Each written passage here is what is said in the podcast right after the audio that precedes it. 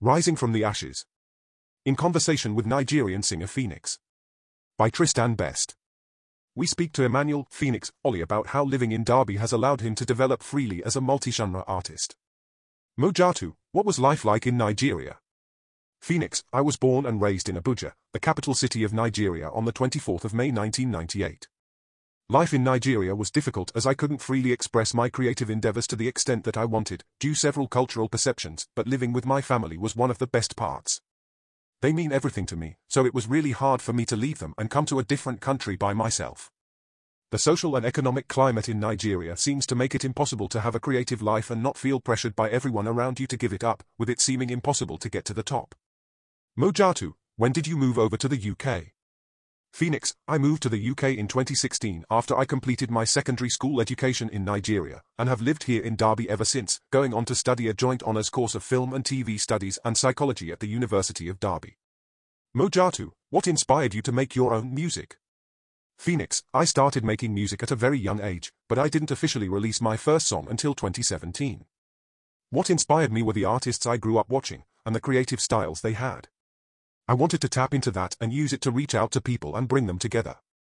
I wanted to create something genuine and beautiful for the world to enjoy. My family, my life and the stories I wanted to share with the world also added to that. Mojatu, who are your target audience? PHEENIX, I make music for everyone, of all ages and orientations. I am a multi-genre artist and make music to break the genre boundaries so people can enjoy the art form in its truest form in all its glory.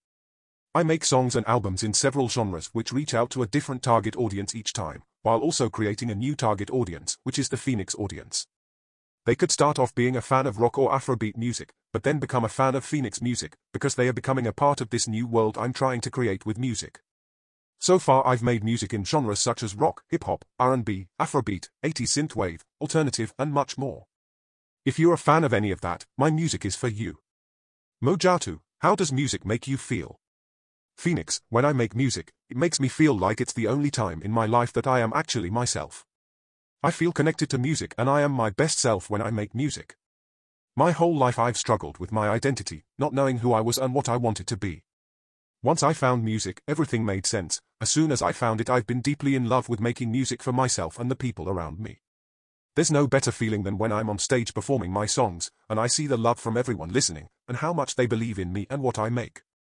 Music makes me feel alive. Mojatu, what are your favorite songs and artists?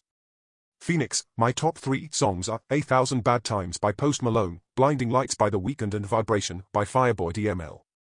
My favorite artists are Juice WRLD, The Weeknd and Lionel Richie. Mojatu, what are your favorite three songs of your own? PHEENIX, in the last seven years, I've made over five albums and 20 singles.